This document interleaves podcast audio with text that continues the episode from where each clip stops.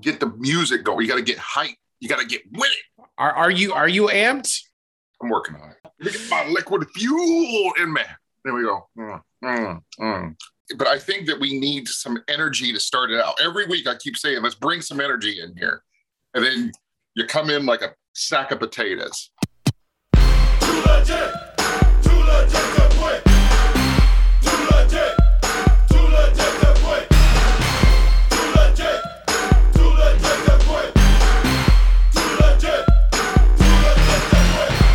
Welcome to the new episode of the Too Legitimate Podcast, episode six. I'm Brian Kluger, and I'm joined by the host with the most, the man who's too far from Texas to enjoy it right now, all the way in Seattle, Washington State, Mr. Wade Davis. Come on down.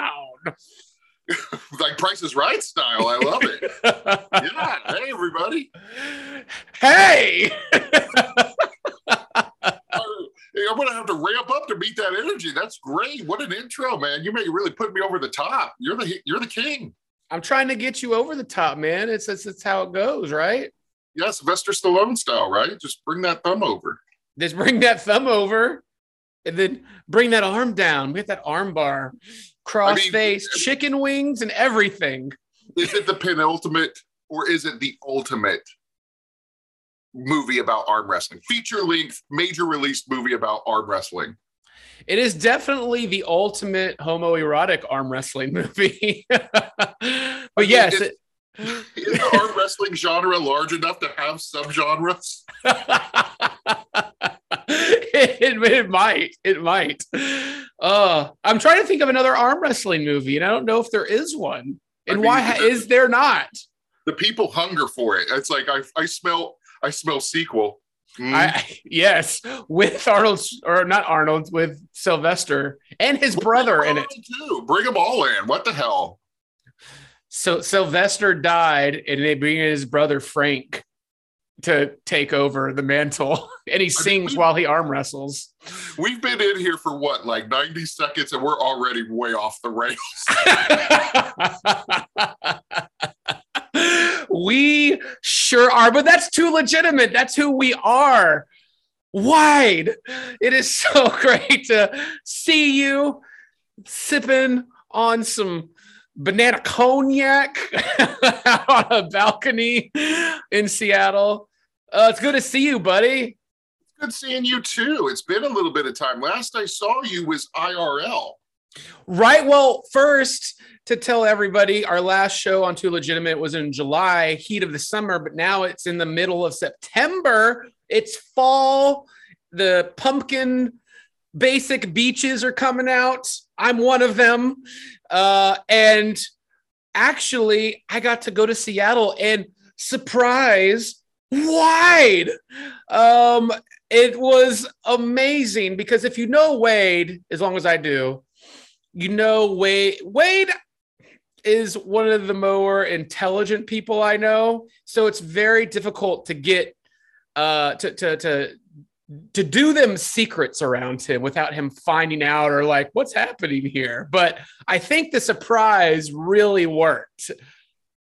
I would say you're 100% right. I don't know about the intelligent thing, but I have ever since as a kid not, you know, always been protective about having someone get one over on me, you know, so I tend to be very perceptive and, and rarely do I get surprised or, or fooled or anything like that, which makes me a real joy come Christmas time when people are trying to get me gifts. But, but the, but you got me so good. I had zero idea that I was go- I was going out to dinner with my significant other, and then uh, and then all of a sudden, well, I heard. Do we get into the story, or you want to just? Tell yeah, tell the story. It's a great story.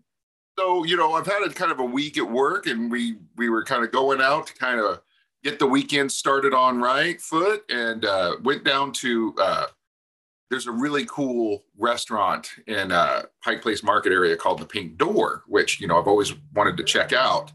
Good food, good cocktails, and by the way, excellent on both. Um, and so we we show up there, and it's like a you know it's it's a hip joint, so there's like reservations and stuff. And we put we got it. We had a reservation, and we went to it, got set at our table, and we had this outdoor deck view overlooking the sound, and it was gorgeous, and weather was beautiful. Having a cocktail, um, or ordered a cocktail, and then server comes up, and it's totally not. I just see this tray in front of me with what looks like a shot glass filled with some I don't, I don't who the hell like a lemon drop or some nonsense in it. And they're like, "Oh, somebody at the bar got it." And I was like, "I'm not. No, no, I'm not interested." It's like, "Well, really, somebody got this drink for you." And I look up, and the server was Brian. hell is going on here? And I was totally taken off guard, and it was a big surprise that that Brian and my significant other have been working on for months. It turns out, and I was just so humbled um, that somebody would go through that much effort to for for me, you know, because it was really kind of a genuine and fun thing. And, and we had a great little visit while you were out here. I, I had a great visit. I hope you enjoyed the trip. This is your first yeah, for no, it, it was it was wonderful. It was so funny that moment because there was so much building up to it, and like I got like the servers and the hostesses involved in the surprise, and like uh, met some people uh, getting into the place for the reservation that knew about it. So I think everybody around the table was like waiting for it to happen, and to look the look on Wade's face, he was just so annoyed. Like I didn't order this dumb drink, and then he looks at me and he goes, "What? What?" And then the question for the next five minutes was, "What are you doing here?"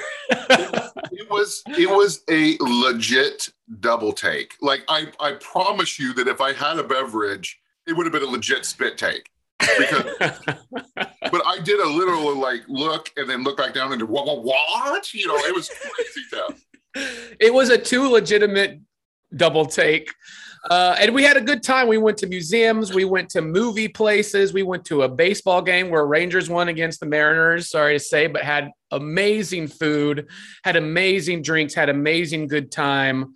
And so basically, that's what brings us to this episode six of Too Legitimate. We, you know, I live in Texas, Wade lives in Washington and Seattle we've got to have the ultimate showdown. What is better? Is it Seattle food and beverages or is it Texas food and beverages? What what what are we doing here, right? You know, it's that age-old beef between the Pacific Northwest and Tex and North Texas. Like always that battle to see who's better that rages on forever. It's as it's as eternal as Yankees Red Sox. The, the Seattle versus Dallas. Right. yes. That that's what it is. And so before we get into it, we're going to get into the cocktail stuff in uh, just a second. But since it's a food and beverage centric episode, I you know I brought this question up to a few friends this week and a few family members, and I've got to ask you, Wade. It's the age old question that's been around for many decades. The question is Is a hot dog a sandwich? I'm finally glad someone asked me this because I got a lot to say about it. No, I, you know, I'm going to have a hot take here, and just I, I'm on the yes because I, I, in my in my mind, if you say is it a sandwich, I my gut shot is no, but then you work through what is a sandwich, You know, right, and- right, right. And it's like if you say that a sandwich is a couple pieces of or it's it's some carbs surrounding some sort of filling in the middle, right? Right. How can you not call, uh, especially you know eh, when you get into the more exotic sort of like a Chicago dog's a goddamn salad on top of the thing, but but if you're just talking like a straight up even like you know hot dog, it's it's meat with bread around it. I mean, what what is the difference between that and a ham sandwich? Correct, correct. So some people would like to think like, no, a hot dog is a hot dog, or even so, they would go further and say a hot dog more resembles a taco. But Yeah. it depends on what the individual is trying to get at. Like, okay, a hot dog is not a sandwich because of the way it's shaped, or a sandwich is a sandwich because it's flat. Or maybe a hot dog is a hot dog because it's covered three sides and you know bread What or am I whatever. talking about with how it's shaped. What do you mean? Like, because like a Philly cheesesteak is, I mean, because it's like, you know, is it that it's not a completely split bun? No, that's what I, I'm with you. I agree. with We agree on this. Like, I think because if Well, somebody said feel it's, like in, I feel like I'm in the wrong then. But like, like, listen to me. If a hot dog, if somebody says a hot dog is not a sandwich because of the way it's shaped, then Subway is selling fancy hot dogs. Then, like, that's how you what you call it. Like, the Subway sandwiches, Subway now serving fancy hot dogs. That's how you do it. I think Subway would love to have the the adjective of fancy with anything they do. They, they would just jump onto, yeah, we're a fancy hot dog. If they think they could run with that, they would. But you went into then. Let's let's take this out. Then is a taco a sandwich? I don't think a taco's a sandwich at all. What if it's a flour tortilla? So, w- would a tortilla like so a bread or a bun? Is Is that it- the is a same flour- as a flour tortilla? Is a flour tortilla a piece of bread? I mean, some would say yes, some would say no. I would say no. I would say a taco is a taco is a taco. If you go to the grocery store in Texas, where do they sell those flour tortillas at? Is it over by Definitely not. Definitely not in the bread section. No, Where it's on an end. It is on the end cap next to all the uh, Mexican food, like Mexican Well, beans. Yeah, yeah, we're in Oh. Texas, so yeah. But I mean, so there's a there's probably I mean, is it, it's it's probably a Mexican grocery store that you're going to that just so happens to have some American stuff in there with it. Right. No, I mean it's there's like the Mexican section in the Texas uh marketplaces and the only place like that would have tortillas stacked up fresh near the bread section would be the authentic Mexican food grocers. So Yeah, but I mean, why are they putting it by the bread? no, I don't know. I don't think it's bread. I mean, I would say a tort a flour tortilla is a tortilla, but a hot dog bun, a piece of white bread, piece of wheat bread, and a hamburger bun, an English muffin, all the same. No, wait. At Subway, you brought up Subway. You can sub out your whole wheat or your multigrain or your white bread for a, for a wrap, right? Yeah, but isn't a wrap different than a sandwich, or is that the same? Is it? Yeah, I don't know. I would say it's a wrap. It's different. It's rabbit food. So a, a wrap, a wrap, and, and so Subway should, has really no business selling wraps at all, then, right? Because it's like you're way out of your lane, Subway. It's literally the same thing, but instead of a piece of bread, you put it on a tortilla, and all of a sudden it's like, oh, go fuck yourself, get out of here with that. Have you talked yourself out of it being a sandwich, a hot dog being a sandwich? I, I, I, I mean, the taco thing's a strong argument. I'm, I haven't worked this through all the way, obviously. no, it's it's it's it's it's an age old question that might never die. I do believe if somebody were to research and ask the question into Google or Siri or whatever Alexa, I think it would bring up a CDC thing and say and it would say that a hot dog is a sandwich.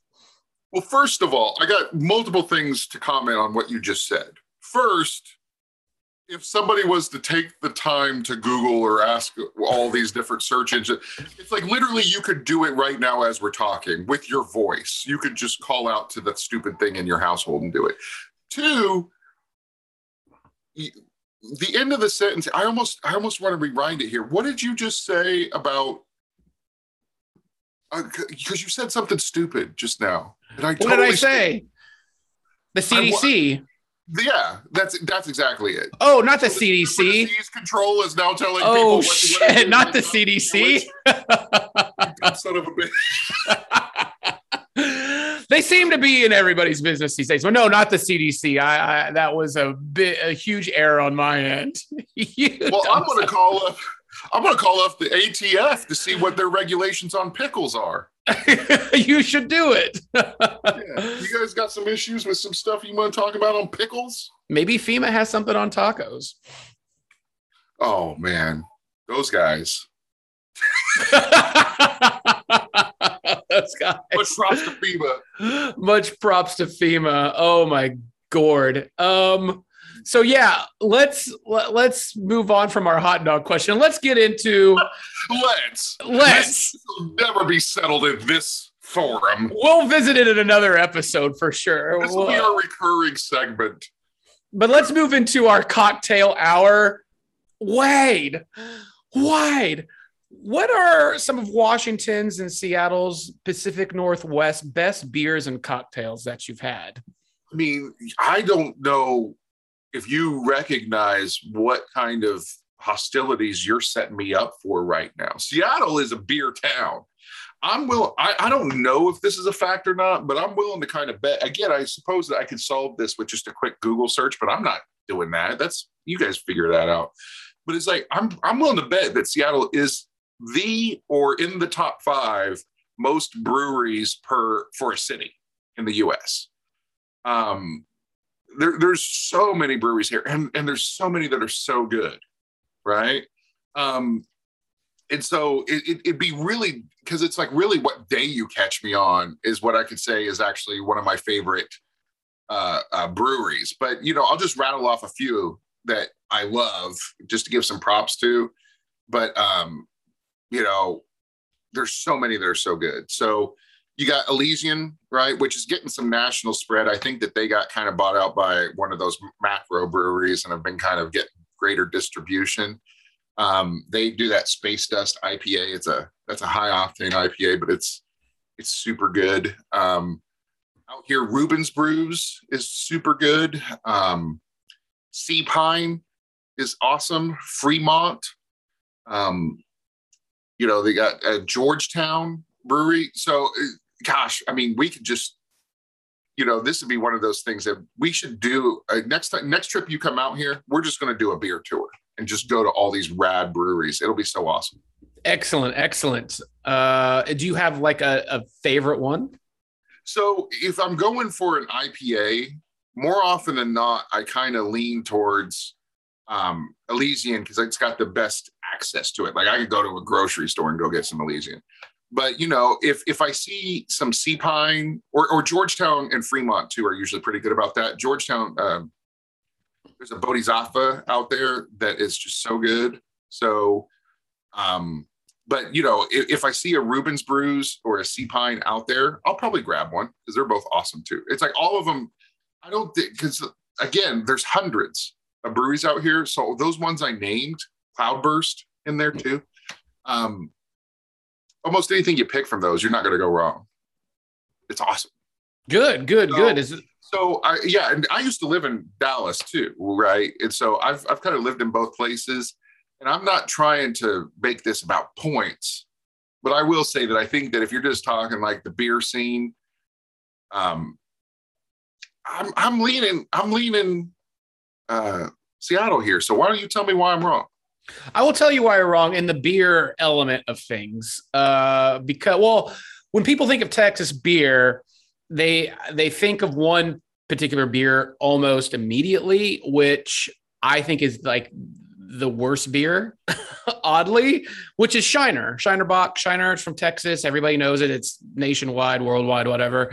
I'm not a huge fan of Shiner. Yes, I like the Ruby Redbird and stuff like that, but as a whole, I'm not a huge Shiner fan. But luckily, over like the last decade or so or more, there's been so many of these microbreweries that have popped up and have been getting out there. So the ones that I, I mean, w- the official state beer of Texas would be Lone Star. That brewery opened up in 1884, and it's still amazing. I mean, it's just a light beer. Have a little Lone Star beer with a little, you know, shot of whiskey, and you're good to go. Perry Como combo, yo.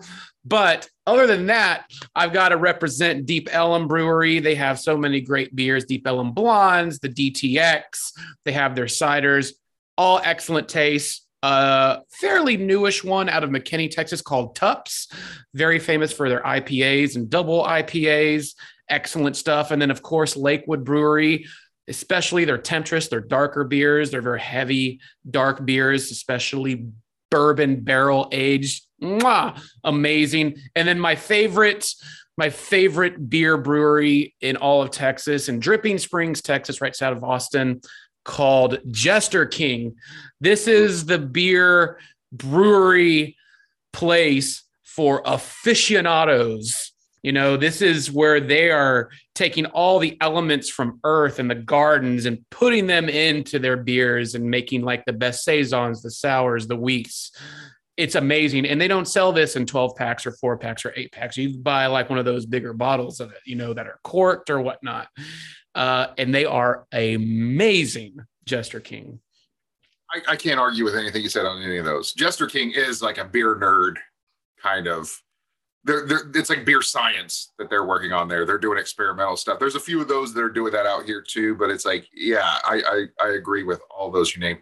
It's like when you're talking about Lone Star too, like the version out here of Lone Star, which is kind of, you know, I wouldn't say it's like a Budweiser, but it's in that category of kind of a light, drinkable, just have a 12 pack of beer sort of Yeah. you know, you buy a six pack and just have a sit down and enjoy a six pack. Where um, the version out here of that is is there's a few cheaper beers like that, but the one that I go to is more often than not is Rainier's. Um, so I don't know if you've heard of a Rainier. It's got a big red R on it. oh it's yeah, a- yeah, yeah. Yeah, Know what you're talking about.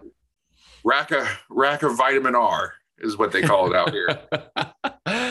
so it's pretty good. So it's like the light beer. Yeah, like you said, like you like I'm gonna buy a 12 pack and I'm just gonna enjoy it until I can't anymore because it's easy Well, to I mean, drink. There's plenty of times where it's like, hey, I want to do this fancy IPAs and all this stuff, like all the other places, you know, like Deep Ellum, all those, pla- they're awesome, right? I mean, you can't fault any of those guys.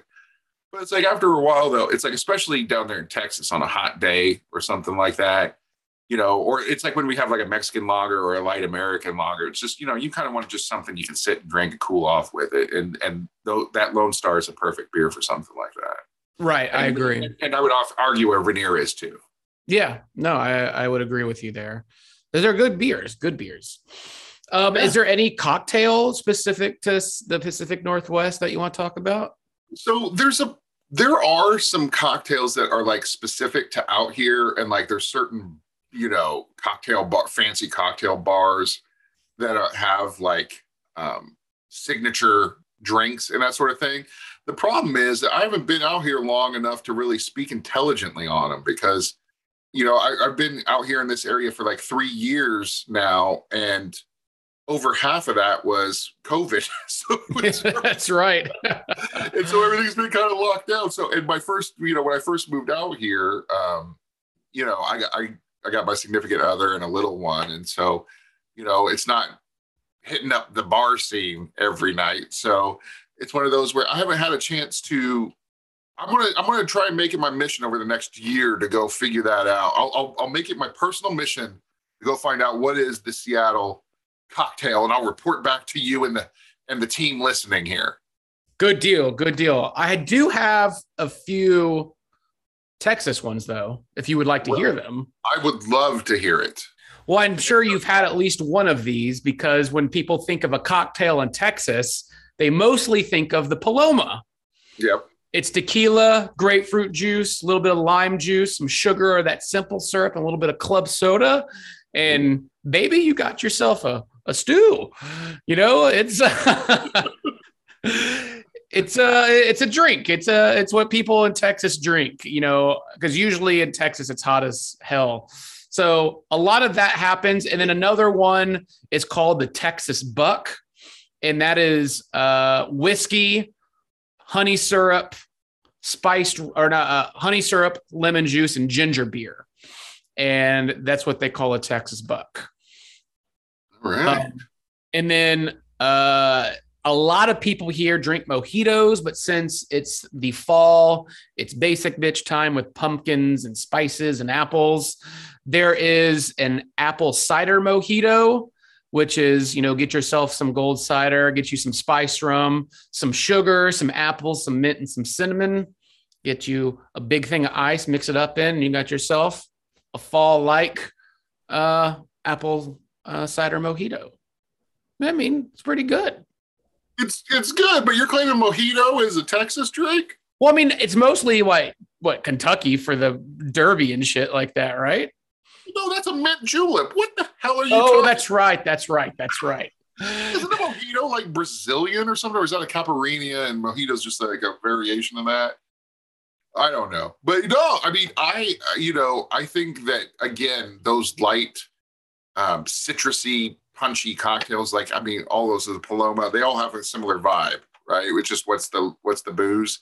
Yes. It's like, you know, you do like a salty dog, right? Which is like a gin and grapefruit juice and salt rim sort of thing. All those are so good. So, Yeah, I mean, a lot of people do drink. I mean, there's so many places now in Texas that actually have a designated tap or a machine designated to frozen mojitos. oh, Which- yeah, it's a thing now.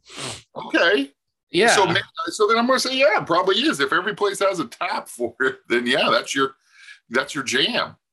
But yeah, the, the palomas. But yeah, I mean, then and then a lot of people, you know, especially during the summer months, will do the. Am I pronouncing it right? The micheladas. You know, the margaritas with a you know beer in it. So a lot of that happens uh, throughout the year, but mostly during the summer. Sure. Yeah. I mean, you know, or it's like, you know, sometimes they have like tomato or something in Michelada, but yeah, no, it's uh those are always nice too. Again, it's just I think it goes very well. I mean, again, it's kind of the difference. If I was going to say what was a Seattle drink, I would go more kind of brown liquor. Like, you know, there's a couple like rye drinks out here that are known and and some rum cocktails and stuff. But it, it goes again to I think the climate is dictating it as much as anything, right? It's like you wouldn't You're want right. to have uh, you know, in the heat of a Texas summer, you don't want to have like a, a rye drink necessarily, unless it's like Topo Chico filled up and kind of Yeah, water. ranch water. Yeah, yeah, stuff like that. Yeah. Yes. So, So, that's awesome, though. Yeah, I mean, I definitely next trip down there, we're gonna have to go hit up a couple places and test them out on that front. let's do it. I'm looking forward to it. And then, and then again, next time you visit up here, we'll go on that mission of figuring out what is the the the the ultimate Seattle cocktail. The Adventures of Brian and Wade. It's great. Um, let's move on to our, our our big issue here: Seattle food versus Texas food, Pacific Northwest food versus Texas food. What are the main dishes? What are the foods uh, that are known there for? Best restaurants is one better than the other. Can there be a peaceful coexisting medium between the two? Or not. I mean, Wade. Seattle, give it to me, buddy. I mean, I know you've lived the last, you know, 15 months in seclusion, but you're Yeah. getting out there A, a little bit for sure, right? And because so we're big foodies. We're big foodies. I well, I'm a big boy, so you usually get that way by by having the food. And so, I mean, here I can talk about well, like what is Seattle known for, and again, keeping in mind that um, you know somebody that's native or somebody been here. Hell, even shorter than me. I was gonna say longer, but it, you know, people can disagree, and I can still get educated on this. But here- here's what I know. You know, is that out here, I would say first, uh, Seattle is definitely known for like seafood, right? It's like some of the best seafood that I've ever had absolutely is out here. And the sea, the access to fresh seafood and shellfish is second to none out here. So like we're talking salmon and, um, you know, uh, oysters is extremely popular. I almost make oysters a subcategory out here, like salmon and crab and all that. I put in the seafood category, but then oysters, people out here go nuts for. And and Washington, I think, is one of the biggest producers of oysters in the U.S. So Oh. it's really big out here on that front. Um, some other foods that I think that it's known for out here. And, and, and I'm going to apologize to you in advance because it's like I'm just going to start rattling off a whole bunch of awesome stuff. And in Texas, you're going to settle in on your barbecue and just shit the bed and lose this competition. Uh, but um, there's, have you ever heard of a Seattle dog? Have we talked about that before? I know when we went to a ball game, they had a hot dog, but did you have a Seattle dog? I did not have a Seattle dog. Tell me about a Seattle hot dog sandwich. So a Seattle hot dog sandwich but it, it's it's basically a uh, I, I I can't because there's a huge um, Japan Asian influence in Seattle in general, and I think that that's kind of baked into the culture out here. And you think about like a Seattle roll has like salmon and cream cheese, like sushi's really big out here too. Um, but what they did was essentially for a Seattle dog is they put some of that kind of thing on a hot dog. And so a Seattle dog has like cream cheese and grilled onions and peppers and stuff on it. And it's actually, it sounds odd, right? But it's a pretty famous Seattle street food and it's very good. It's like a, a hot dog with cream cheese on it. Yeah.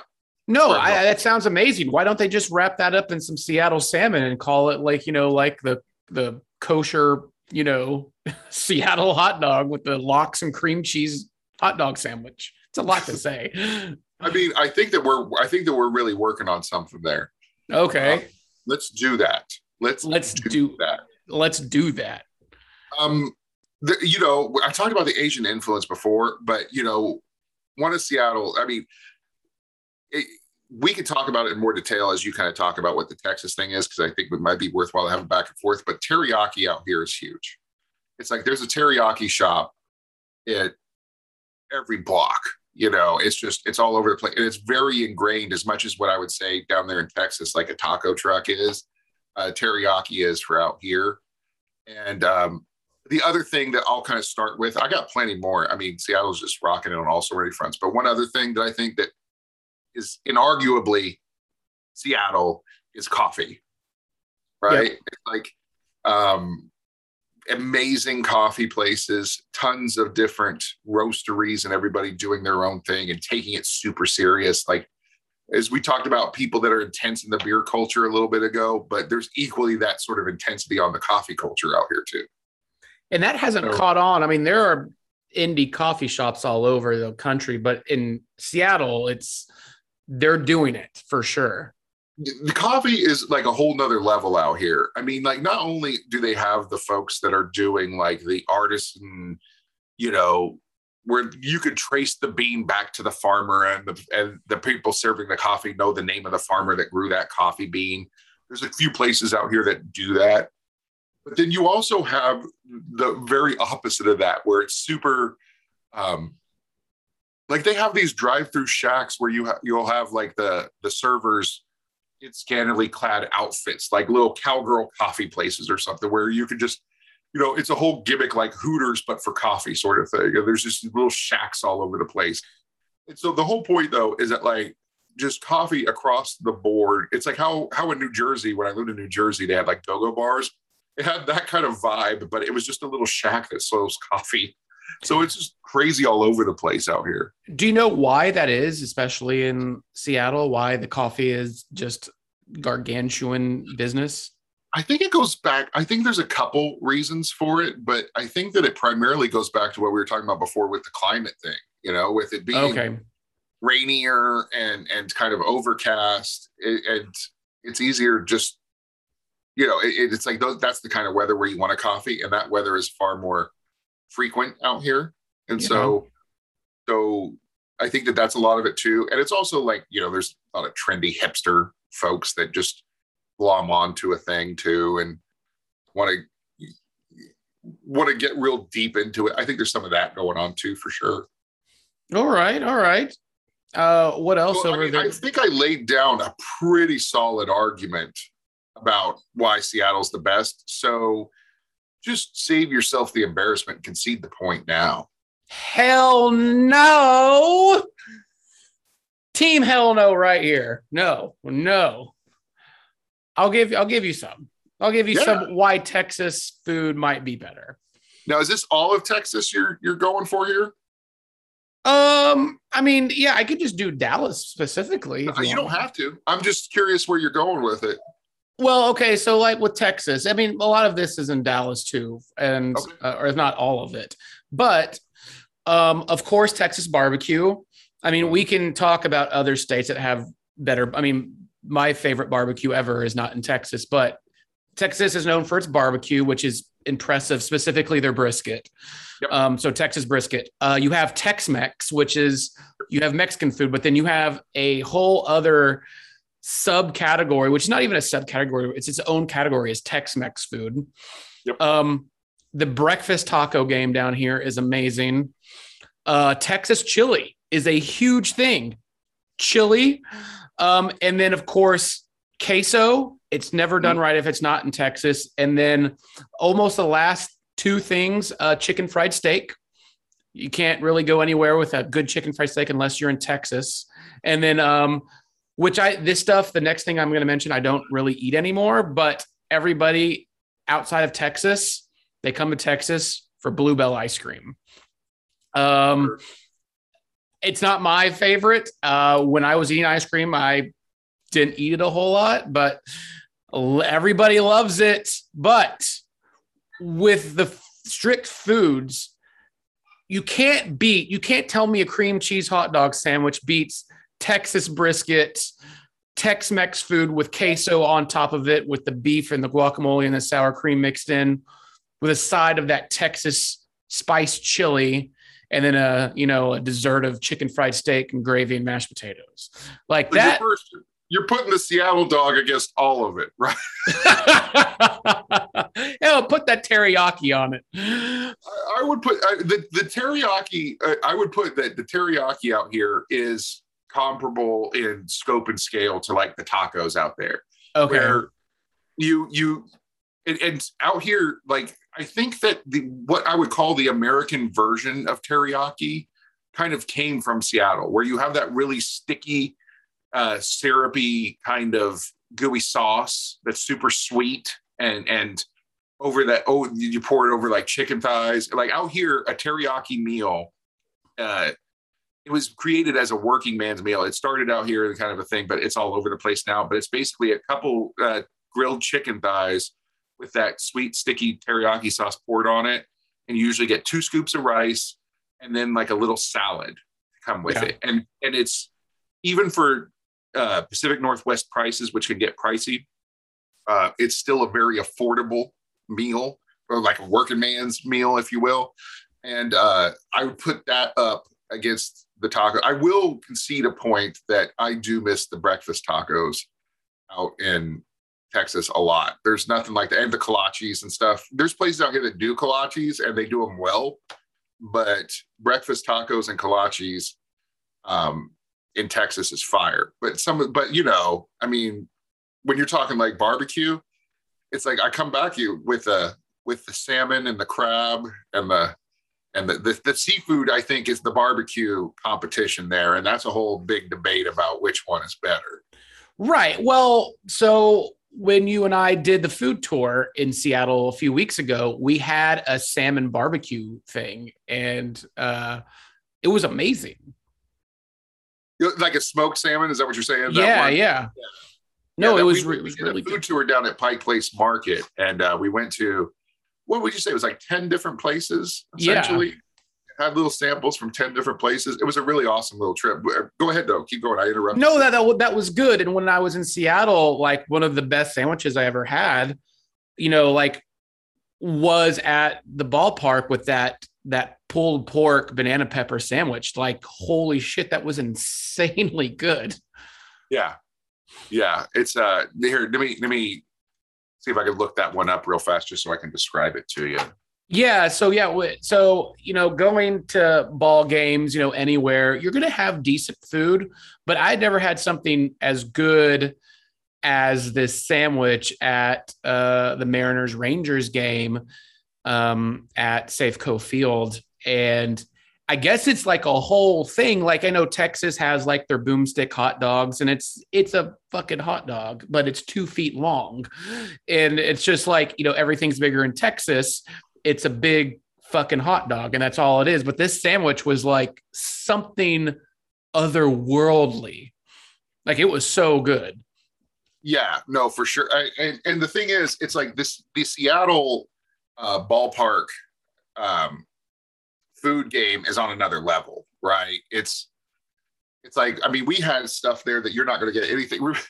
Like it was the same place I think we got like You had lobster fries, you had Old Bay fry. Yeah, it was crazy.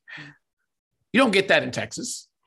No, no, but um, gosh, I'm trying to here. Well, give me here. Keep going for a second because I've almost found what I'm looking for. Yeah, Wade is looking for that this this pulled pork sandwich. He just needs to type in pulled pork mouth, you know, Safeco Field sandwich and see if any porn pops up. All right, I'm going to skip what I'm doing and I'm going to type in pulled pork mouth Safeco sandwich. Is that what you just said? Yes. Okay. Oh, it's so good. I am glad he's doing this. But no, th- I mean, this sandwich, like, so Wade got it. And with this sandwich, he got like, at, even at this stadium, they serve like those salty crickets, like actual, you know, dead, dried crickets uh, that you can get. And they're just like, you know, little saltiness. So I had those with the pulled pork sandwich. And it was crazy good. And I didn't think a sandwich would be that wonderful at a ballpark, but it was. And I mean, you could technically be uh you know, you could technically say that like maybe that's one of the top five sandwiches I've ever had. And it's ridiculous to say, but oh man, it was unbelievably excellent. So, so for all for everybody listening and, and Brian for you as well, if you just look up the name of the rest because it's it's a it's a local restaurant that they have a they have a stand at the park. It's called Paseo, and they do this Caribbean roast pork sandwich, and it's it's toasted baguette. It's got like cilantro, pickled jalapenos, caramelized onions, and this roasted pork that is just so dang tasty. It's it's crazy good how good it is. I still think about it. I dream about it. I wake up and I dream about it. Uh, it's good. It's so good. But yeah, you know, when so basically, if Wade were to come to Texas, what am I going to bring him to? What restaurants am I going to bring him to? What are we going to have to eat? And this Let's is kind of breakfast. Let's start out with breakfast. with the breakfast okay with with a little breck brecky and second brecky um Because what I would do i- i- here, here's in hindsight, because again, you surprised me, so I didn't have time to plan it out.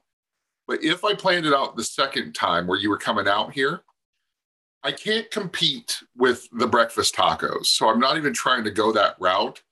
But out here, they have excellent donuts. And the- you know, and, and I know that the donut game where you have like the maple bacon donuts and all that stuff is kind of everywhere now. It, it was it- here was one of the early, if not the originator of some of that stuff. And they have amazing donut shops out here. So that would be where I would start out the day for your next trip out here. Okay, okay, that would you were start. I would say if you're a big fan of the breakfast tacos, I would take you to El Jordan. It is this little dive hole in the wall, family owned little Mexican food place, and it is hands down the best breakfast tacos in the world. Uh, two or three of those, maybe even four. Man, just get them sausage, bacon, egg, and cheese flour tortilla things. Get some of them salsas on it. Oh my God. It is so good. El Jordan, it's in Oak Cliff. It is fantastic. That's where I would take you for your breakfast taco. Now, if you wanted, like, you know, the big Texas country Bubba breakfast, you know, I would take you to Original Market Diner. And it is an old school diner, and it is just, you know, you get get your biscuits and gravy, get your chicken fried steak, get your eggs sunny side up, get your sausage and your bacons, and get a little get a little pancake to wash it all down with. Yeah. You know, and that's that place I would take you. But yeah, El Jordan for tacos. Oh, oh God, I'm just I'm excited thinking about it. Wade, Can I tell you where I'm taking you for lunch? Where, where are you taking me for lunch? I'm taking you to this place called Katsu Burger. It's this Japanese fusion burger joint out here, and they got multiple locations.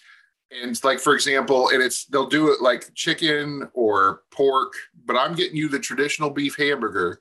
But what they'll do is they'll actually uh, batter and deep fry that burger patty and then put insane, like Japanese inspired kind of toppings on it. Like you'll have some tonkatsu sauce, you'll have like a wasabi coleslaw, you'll have some bacon up on there, maybe with some kind of seasoning on it. It is insane good. It is it is it is one of the top three burgers you'll ever have. And and they have these uh they, they put all these different fries together. So you can get your regular sea salt French fries, or you can get like uh spicy, they have like a 12 spice spicy fry or Japanese curry sort of fries. But what they how a lot of people do will have like nori fries where it has like pieces of that like dried seaweed, dried seaweed that you have with like sushi. It'll be crumbled up on the fries and it makes it so fragrant from the oil from the fries and it just kind of wafts up and it's it's a total experience, dude. It's fire. That's amazing. That sounds good. So you want to know where I'm taking you for lunch? Let's hear it. Well, you've been here already, but it is a Texas place that does this type of food, the specific type of food better than where it originated from. And I've been to these types of places in other states and it does not compare.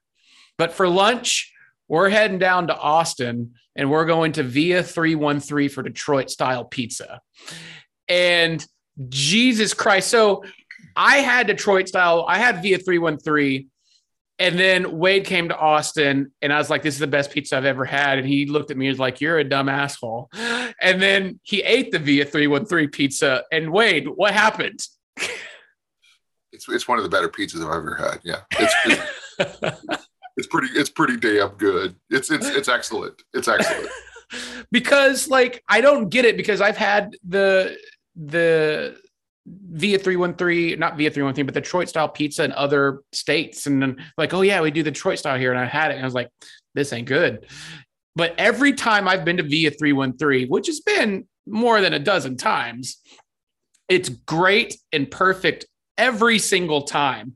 And not only that but they have like a great like cheesy bread they bring out with like melty cheese. And then they have like the was it the spumoni or like the superman spumoni dessert that's mm-hmm. Very rare to find and everywhere uh this place is amazing so that's where we would go um for lunch to via 313 it's like texas style detroit pizza it's it's super good. I mean, there's just there there there's I can't argue any of that right there.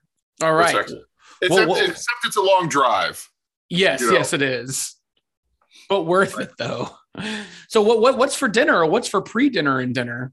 Pre-dinner, I mean, I think that we might have to go do some of that clam chowder down like that Pike Place Market has Oh man, clam chowder. It's so good. that clam chowder and the vegan clam chowder was equally amazing. Yeah. And so we got to go down there, have a beer, have a chowder, and then I think we're going to go over to uh, some fancy seafood joint. We're just going to really do it up with some excellent seafood. You know, I'm gonna, you know, you can throw out the salmon dish, you can throw out the the the crab. I mean, you know, we we've had that a few times when you were out here too. I mean, it's awesome, right? I mean, it's hard to argue that. It is, it is, it is. It's very hard to argue that. Uh It would be gooey awesome. duck out here too. That's pretty popular out here. I haven't had it yet because there's like a lot of like farming of geoduck that happens out here. Um, I'm not. I've never had it though. It kind of. It's one of those. I'm still working up to that level. You know. right. Right. I will someday.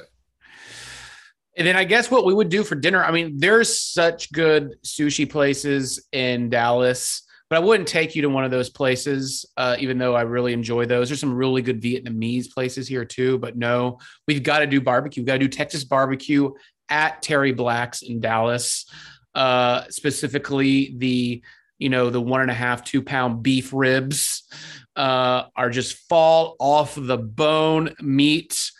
Their sides are excellent. Wade and I have been there together, the one in Austin, Texas, and we just went all out for that. Um, but there is one in Dallas now, and it is just superior barbecue. Like it's really good. Like some people would say Cattleack brisket is better. I mean, Terry Black's brisket is amazing. I don't know what to say. I think you made the right call there because if you would have said sushi or you would have said like Vietnamese or pho or something like that, it, or ramen or joint or something, you're just going to get beat by stuff out here. It's just No. better. For sure, for sure. I do I do believe that. I mean, there's good places here, but you know, I think if this day of food, you got to end on the barbecue. You don't want to Yeah. end on a chicken fried steak and gravy type of thing. You want to end on this barbecue because Terry Black's has amazing barbecue and they have a little bit of Tex Mex with it. Like you can get Spanish rice at this barbecue joint. You can get the amazing barbecue baked beans with that. You can get fantastic mac and cheese, coleslaw, cornbread, white bread, and then all of the meats you could ever want here. And like I said, they're really known for their um, their beef ribs, but they also do a Kansas City original of burnt ends there as well, which is excellent as well. But yeah, the beef ribs, man, you you get you have to get one beef rib at least, but it's whatever pounds it is. It could be one pound, it could be two pounds, and you pay for it. And you're like, you're like, oh my God, this is like four days worth of meat here. Uh, it's amazing. I'm not really sure who wins this whole thing, but I think that we're both doing really good. We're we're both eating extremely well, no matter what, on these adventures we're going on. We are, and so that comes to our, you know, our question, our last question about this topic is: this is there a peaceful medium? Like, would there be like a a restaurant that could deal with both? Like you, like I can have the smoked salmon at the barbecue place from Seattle. So you know, it's it's weird because like the the the wood they use out here is completely different. Because you tried some pulled pork and all that stuff out here too, and um, they they use alder wood to smoke a lot of stuff. I mean, and the alder wood is excellent for smoking like the fish and all that stuff. But I would say that for like pulled pork and that, it's different than what I'm used to being back in Kansas or when I was living in Texas and all that stuff. And I think what people would traditionally think of as pulled pork the alderwood smoke is different. So, um, so I'd put to you that I, I don't know if there is a I mean, it's almost better if they kind of live in their own. I think that trying to kind of mesh those two together.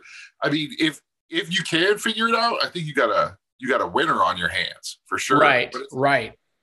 It's like how do you do? I mean, it's kind of like how do I define Tex-Mex when I'm talking with folks and it's like you know they're like, well, what is Tex-Mex? I say it's like where you get a steak, but you also get a side of enchiladas.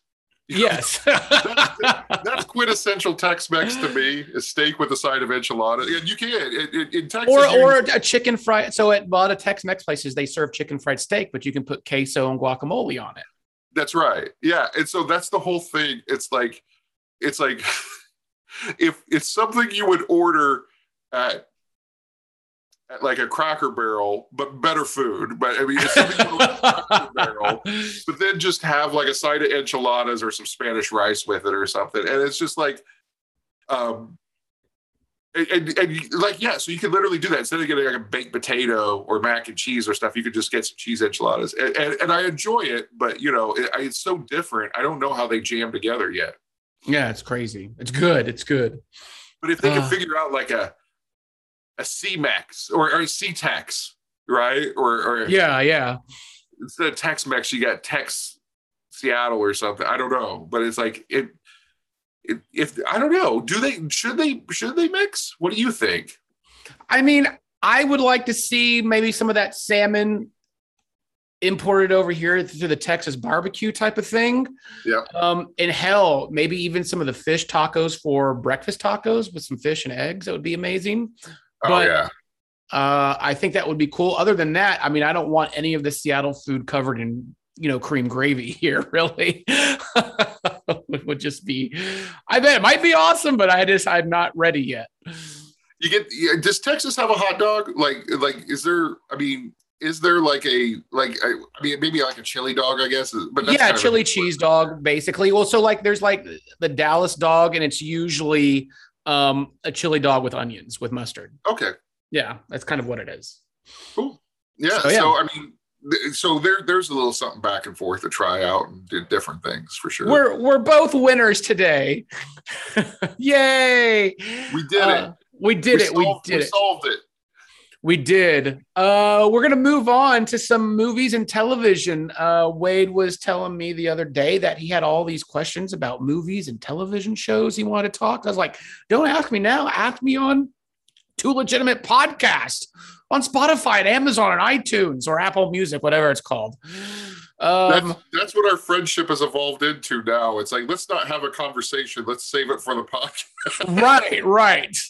I don't want to talk to you about this when we could be saving this gold for the air. Yeah, I just want to be. Anytime I talk to Wade, I just want to be paid to do it.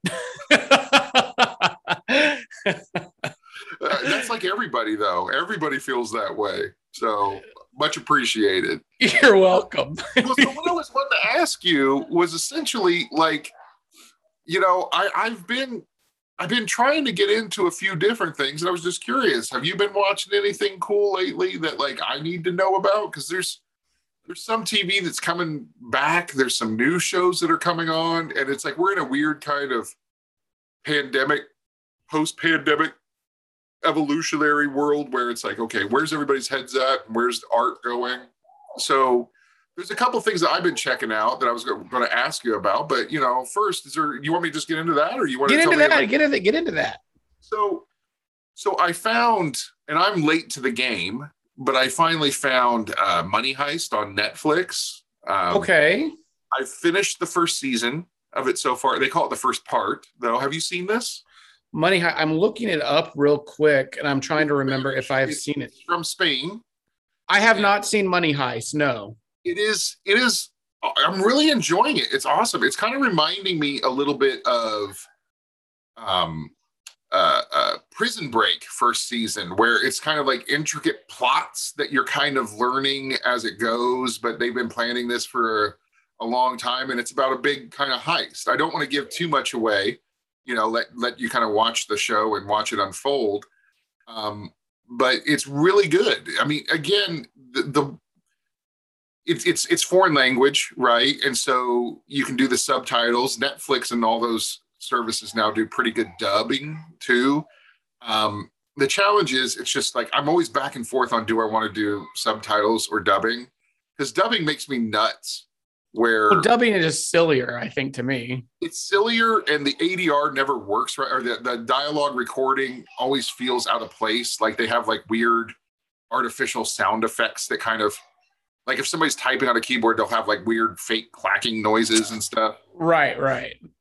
But um, but I would put to you that sometimes the the the voiceover dialogue what they do a good job of doing is instead of just doing a direct translation, they'll kind of capture what the point is. Okay. So it's like so you know like if we would have a phrase like hey uh turnabout's fair play that that might not if you translate it in Spanish it might not th- there's a, there's a Spanish phrase that probably means the same thing but it's not using the same words so they'll just use the idiom that means the same thing as opposed to just doing a direct translation like they do in the subtitles so most of the time, I would say that the dubbing is true to the subtitles, but there's a couple times where they'll deviate, and it's because they're trying to kind of capture the point as opposed to the uh, the direct words. But okay. But the the writing is clever, and, and that's the part that makes me the most nuts about like because I feel like I'm still catching like kind of how they're doing plays on words and different things. Like even the title of the show in, in Spanish is the House of Paper Uh huh. um, or Paper House yeah. and and it's a much better title and much more clever for if you watch the show you'll get why um, than money heist um, and there's things like that throughout the show where it's a lot more clever than sometimes what the american translation is doing for it but it's it's great i'm, I'm really enjoying it so far So Money Heist. I gotta check it out. I'm glad you're enjoying it. Yeah, man, for sure.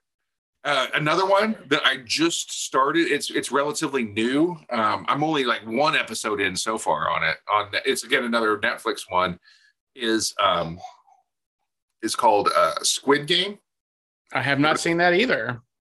So Squid Game, again, I'm only one episode in, but so you know, keep keep an open mind on all this.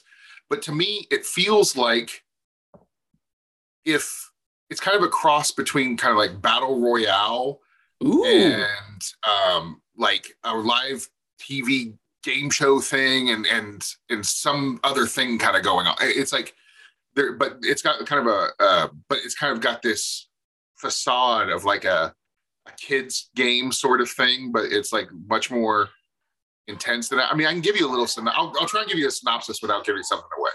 Is that apparently there's this there, there's you're following the main character here is pretty significantly in debt and isn't good with money, right?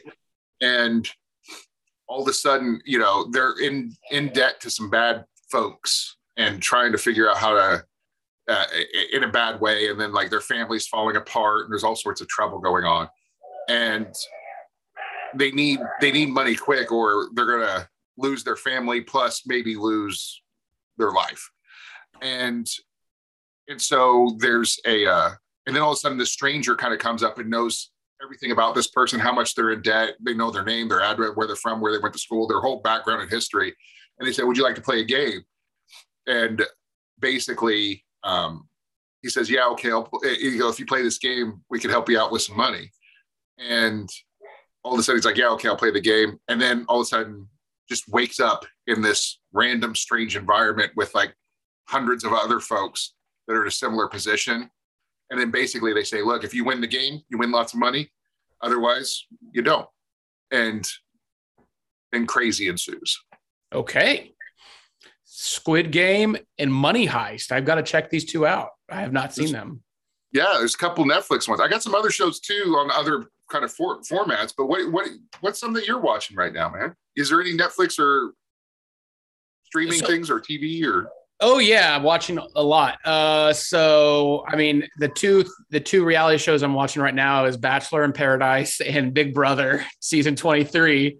I've never watched Bachelor in Paradise before this season. And Jesus Christ, it is a shit show of epic proportions, but funny as fuck.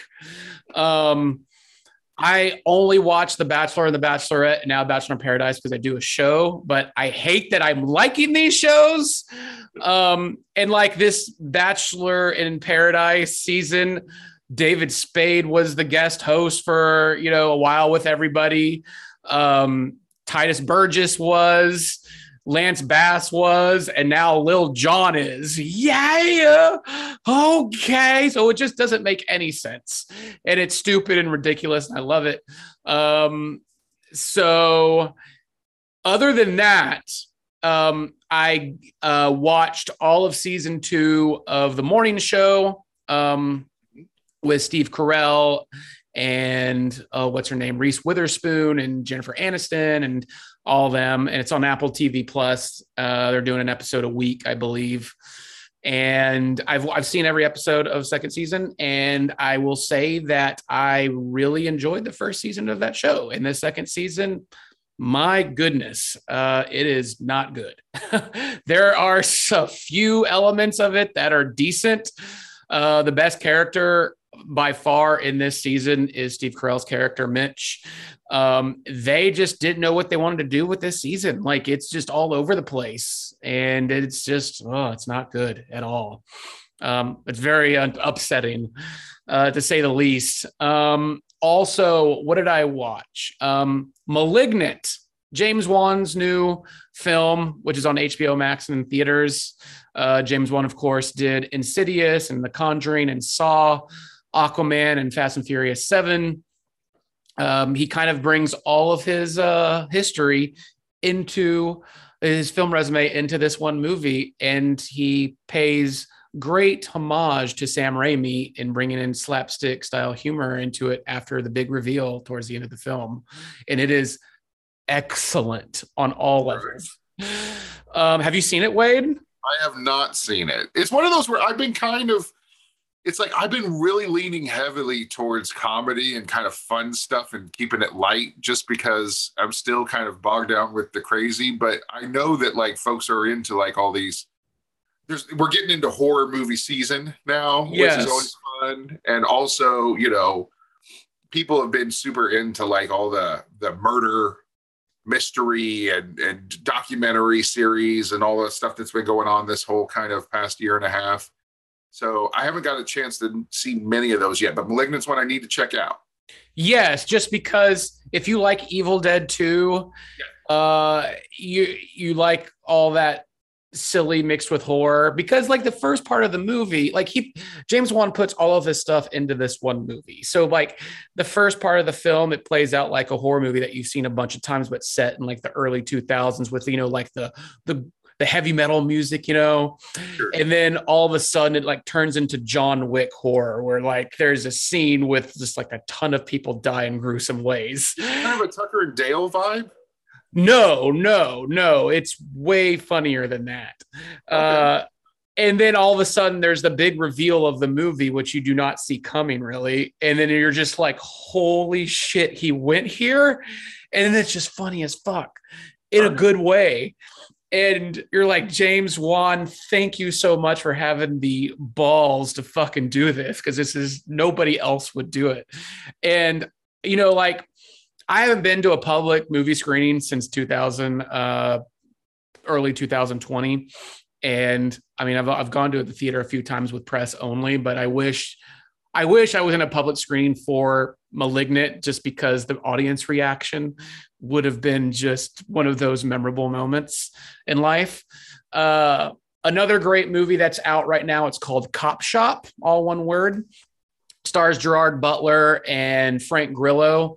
Um, directed by Joe Carnahan, who of course did Narc and Smoking Aces and a whole bunch of other things. But this movie is awesome. It is action, thriller, noir, all set inside one setting inside a police station, and all hell breaks loose with assassins versus cops.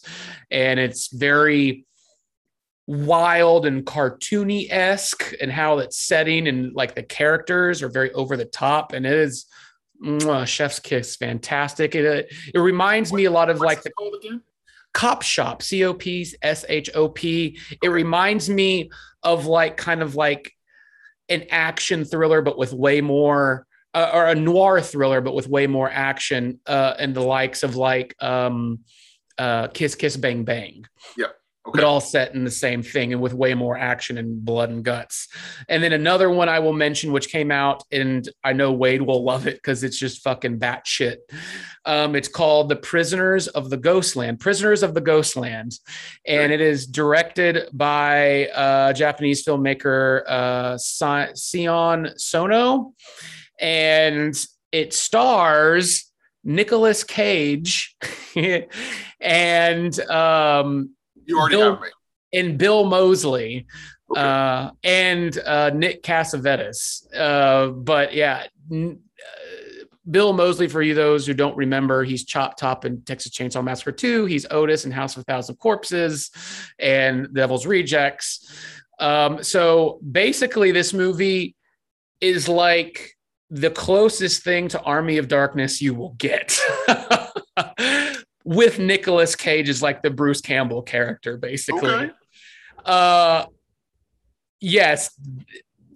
So Nicolas Cage is he's in this weird Japanese Western futuristic town, and they bring him out because he he robbed a bank and he they set him out to go fight these bad guys, and they give him uh, a leather onesie with explosives around his neck, his elbows, and his nuts.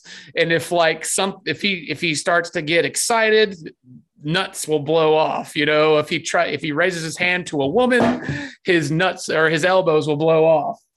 And and blow off they do. Um Spoiler alert. um I mean I'm not telling you what parts, but it's perfect Nick Cage stuff, but it's they they're very aware of what they're doing and it's all these genres mixed into one.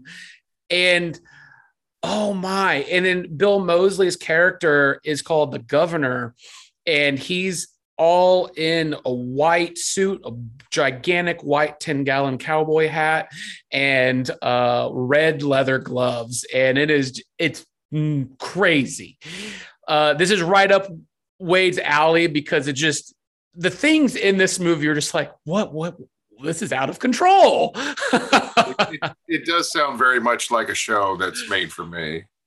It's out on demand now. It's out in theaters now. It's called Prisoners of the Ghostland. If you look at the poster for this movie, like Wade, look at the poster for this movie, and you're gonna be like, "Holy shit! How have I not watched this yet?" Yeah. All right. Prisoners of the Ghostland. Please check this out. It is fantastic, uh, wonderful little film, and it is just, it's nuts. It's nuts. So I'm trying to avoid. Uh, I, I can't wait for this. I'm seeing the poster now, and I'm loving it. Yeah. I mean, there's ninja sword. There's katanas. No, yeah, it's, it's so it's basically Mad Max Beyond Thunderdome meets Army of Darkness, and that's like basically what it is. I love it. I love it. And Nick Cage has been on a roll this year. Like you have Willy's Wonderland, you have Pig, and now you have Prisoners of Ghostland, and like all three excellent films. So going back to what I was kind of talking about, like I've been trying to avoid mentioning like stuff that I think everybody's watching, like the like like the Marvel shows that are on Disney. yeah, what ifs are pretty decent and stuff Ted, like Ted that. Lasso, everybody's watching that. You know, I mean, it's like, and it's great. And if you haven't seen it, go watch Ted Lasso. It's it's awesome. But I mean, have you have you seen Reservation Dogs yet on FX? No, so I I know about Reservation Dogs, but I haven't watched it yet. But it looks like a show that I would genuinely enjoy. It's it's awesome.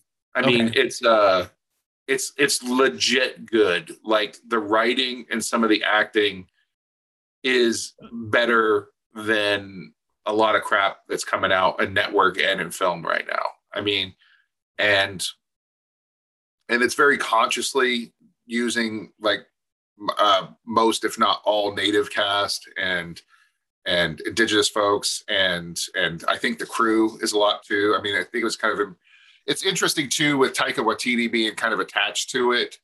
Um, you know, being like his connection with kind of the indigenous cultures and like you know Oceania and like you know Australia, New Zealand, and I think that he found interesting sort of corollaries with U.S. and Native Americans um, that I never really thought about until kind of watching some of this show, and it's like it's it's it's kind of like we're a lot more we're a lot more close together than we think sometimes, and it's like this show is awesome. I mean, it's it kind of starts out where you think, oh, are they doing like a, a, Reservoir Dogs sort of thing? And there's like the first episode has some homage to that a little bit, but it's that's not what the show is. It's a character driven, um, interesting show about a culture and a community and people that you don't see represented in television and movies. And um, it's fascinating and well written and well put together. It's it's awesome.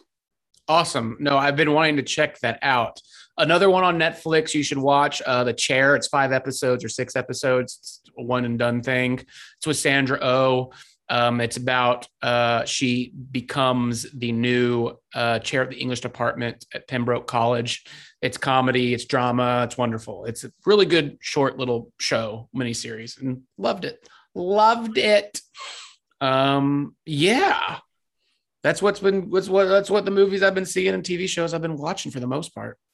I mean, that's awesome, man. There's a lot of good stuff in there. It's like I, I love the the movies that I haven't seen that you reference here, and I'm definitely going to try and check those out. And, and lots of good stuff out there. So, folks, um, if we if we haven't talked on touched on something that you think we need to be checking out, figure out how to reach out. I mean, we don't we have like emails and all that crap.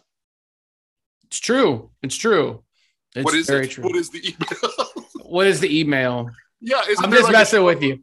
Yes, yes, the email. Just email boomstickcomics at gmail.com and we'll give you all the lowdown. Yeah, no, it's like we need to check. Yeah, it's like, hey, stuff we haven't talked about, stuff we need to check out. Big comments, do the whole thing. You know, it's like uh, start the conversation because we're still looking for cool stuff too. We sure are. But I think that we're finding the cool stuff and telling you about it. So, but if you got something that you think we need to check out and share, let us know. Let us know.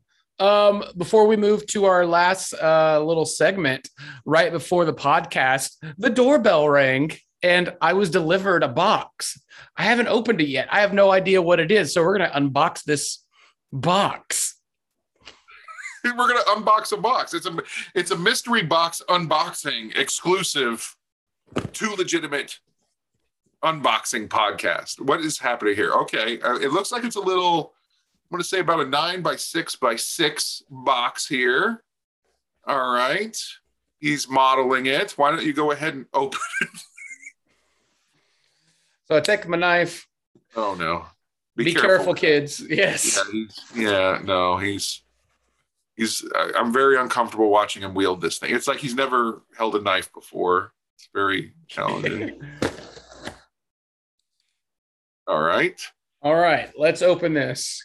I have fancy. It's a movie. See Don't know got. what. Oh my. Oh my. Packing slip. Yeah, packing slip. We got some mm-hmm. air straight from the shipper. Oh my. It is Criterion Collection, starting Oh. with Love and Basketball Criterion. All right. Yeah, yeah, yeah. You've seen this? I don't think I have. Gina Prince Bythewood. She uh, recently directed a pretty cool action movie for Netflix recently. Okay. Actually, did an interview with her, but this is one of her first big films. Uh, I've romantic. definitely heard of it. Yeah. And then the big the big one of the bunch, the Melvin Van Peebles Essential Collection Criterion with all of the goodness. Thank you, right, so- Criterion. So what is what is what is, what is in the collection here? Uh, what is in the co- the collection? You've got the story of a three day pass, Watermelon Man, Mhm. Sweet Sweetback's badass song, and Don't Yep. Play Us Cheap because his son Mario Van Peebles remade the badass movie. Yes. And so, I was very curious because, like, to me, the the quintessential Melvin Van Peebles movie is the Sweet Sweetbacks. So I was like, yeah, did they have that in there? Awesome. Yeah, so I would imagine this comes out. I'm not sure when these come out, but they come out this month. Uh, and let's see. Well, you're gonna you're gonna watch them all and then do like a full review and put it up on. put it up on on. High Def Digest for sure. We'll do Yeah. a little video too. But yeah, this is you're seeing it here first and hearing it here first. Uh, a pretty decent uh mail day so far. Consider With the- your appetite whetted. Yeah, just enjoy that. Yeah, Criterion's normally kind of the Neiman Marcus of Blu-rays, but I think Arrow Video um, is kind of taken their spot for the time being because Arrow is releasing all sorts of good stuff, but uh, Criterion's doing a still a great job as they've done for the last you know 30 years. So they're doing well. They're very good at curating. You know, there's a there's a lot of junk out there, and they do a very good job of. If you know they're working on something, the odds are that it's a really quality thing, even if it's not exactly your cup of tea. You can you know though it's probably a really quality film. Right. With the likes of The Rock on Criterion and Armageddon on Criterion. It's wonderful.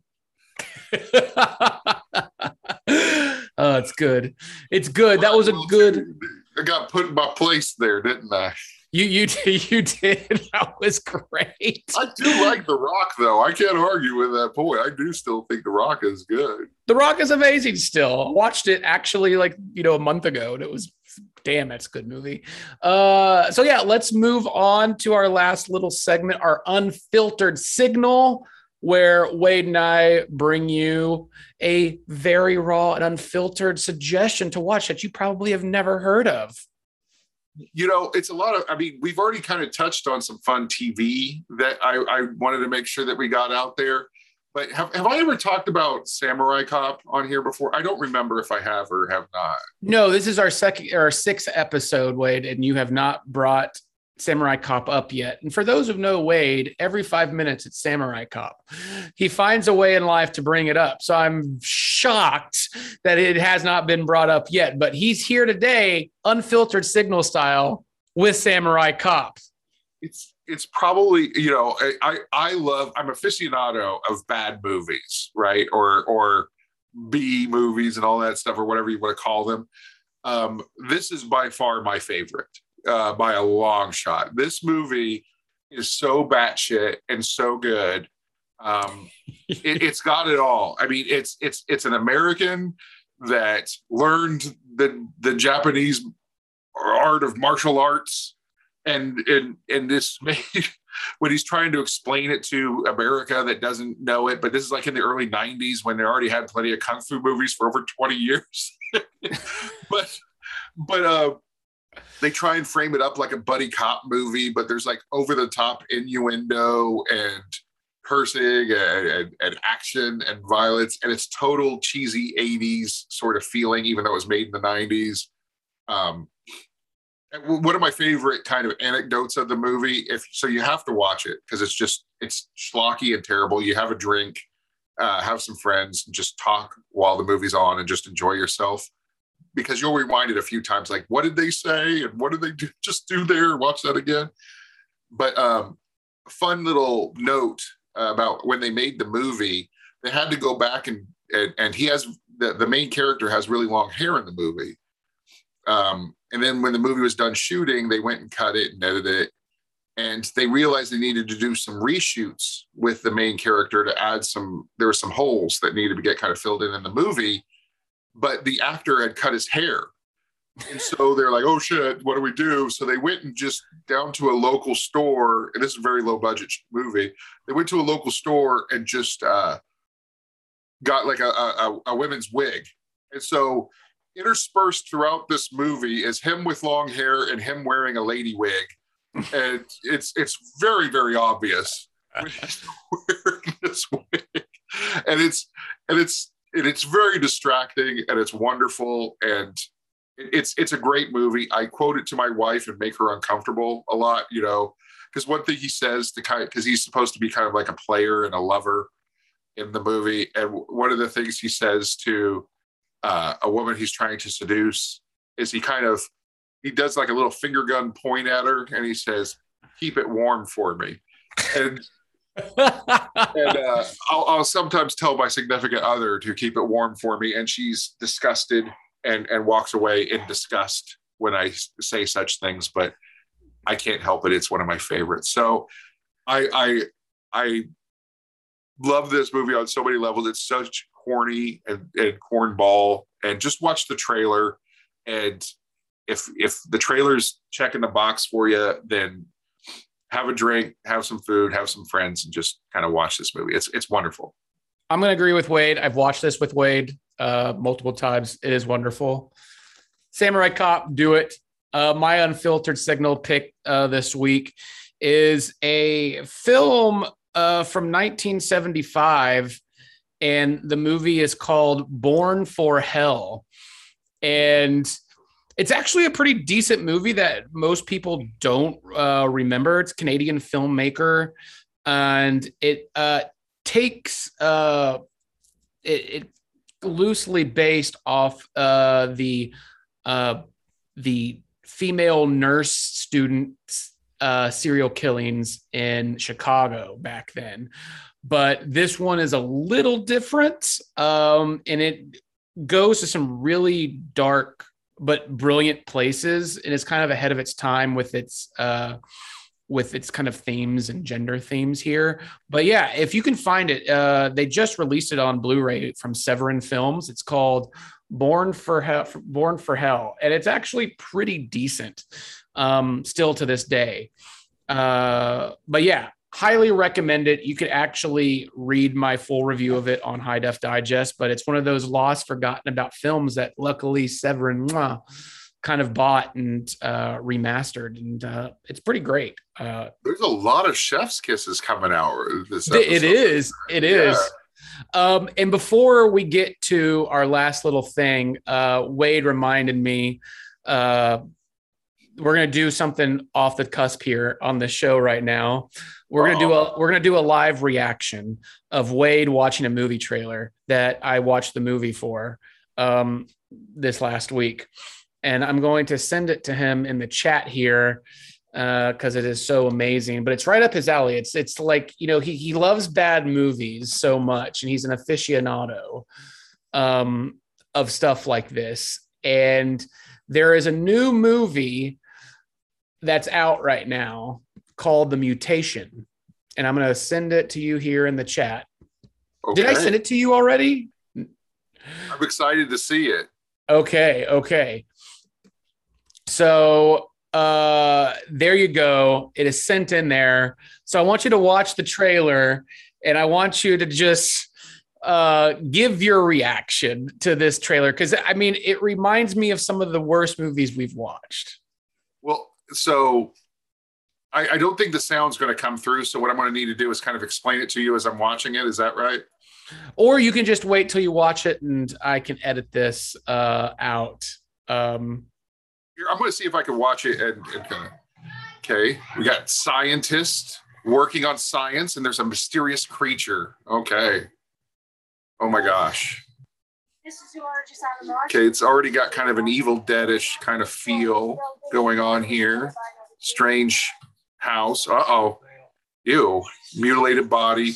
All right, there's some sort of animal that's mysterious animal out there. Okay, it's very.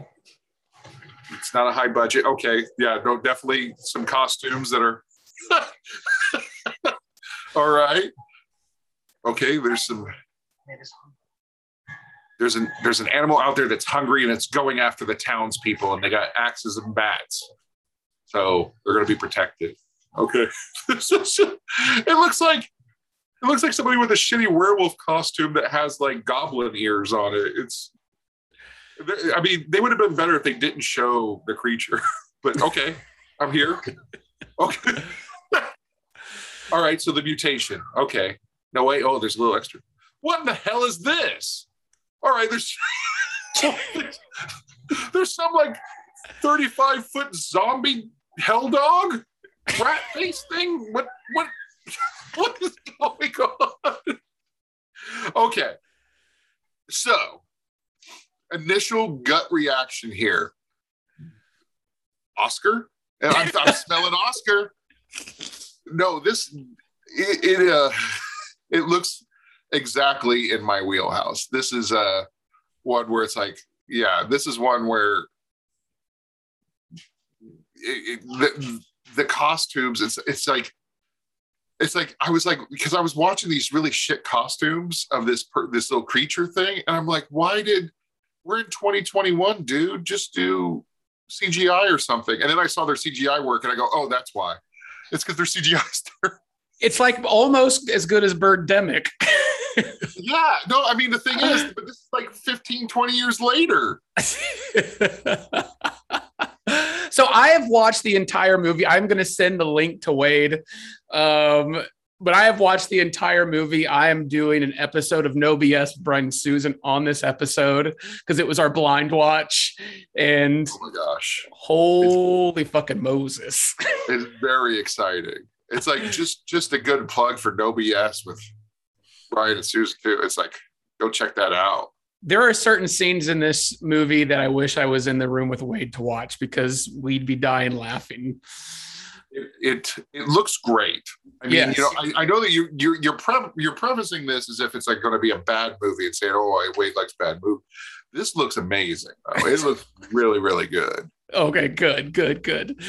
Uh, that wraps up our unfiltered signal, our first ever reaction video of a movie trailer. Um, are we ending this with a question or are we just ending this today? I think we should. I think we should end with a question because we didn't do it last week, and I, and the people were pissed. That it's like you know they were like, "Hey, I, I I came here to learn about Brian as much as anything." Because for folks that know uh, the Multimedia Man Podcast Network and all the different programs, everyone knows that Ryan is or Brian is an excellent interviewer.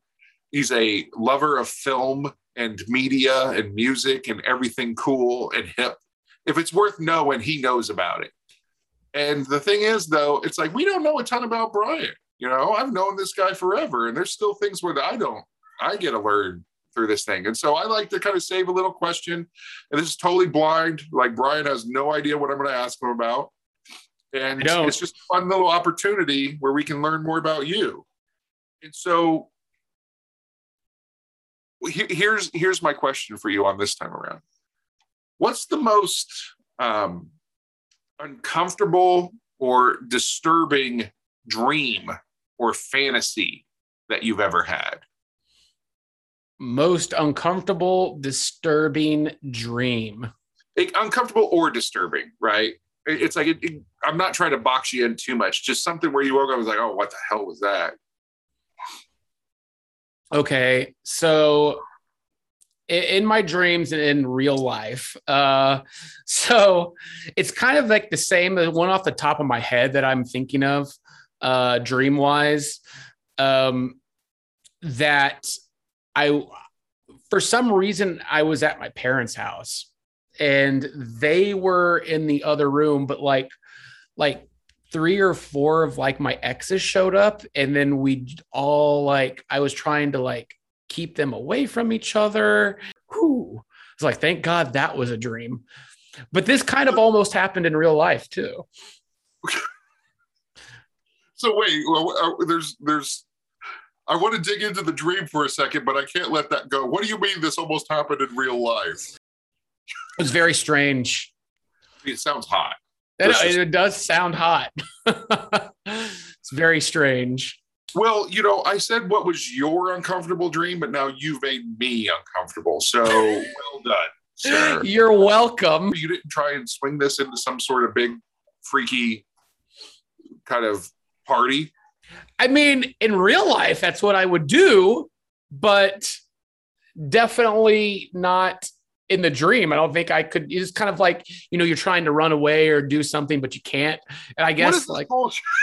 So you're saying that if it, if it was real life, you would have been bold, but you were just passive in your dream. It, that's almost Yes. the exact opposite of how things normally work. but not in my dreams. I because I I feel like I would you know be bold in real life and but not in my dreams. I'm not. You're passive in your dreams. Yes, I am. I'm a passive. In your dreams, you sit down and read a book, while in real life, you're going out hobnobbing with celebrities and all this bullshit. You're you were so backwards. I mean, I mean, did I mean not to not to get too weird or existential on you for a minute, but that's that's so contrary to real life. That do you ever think that maybe this is the dream?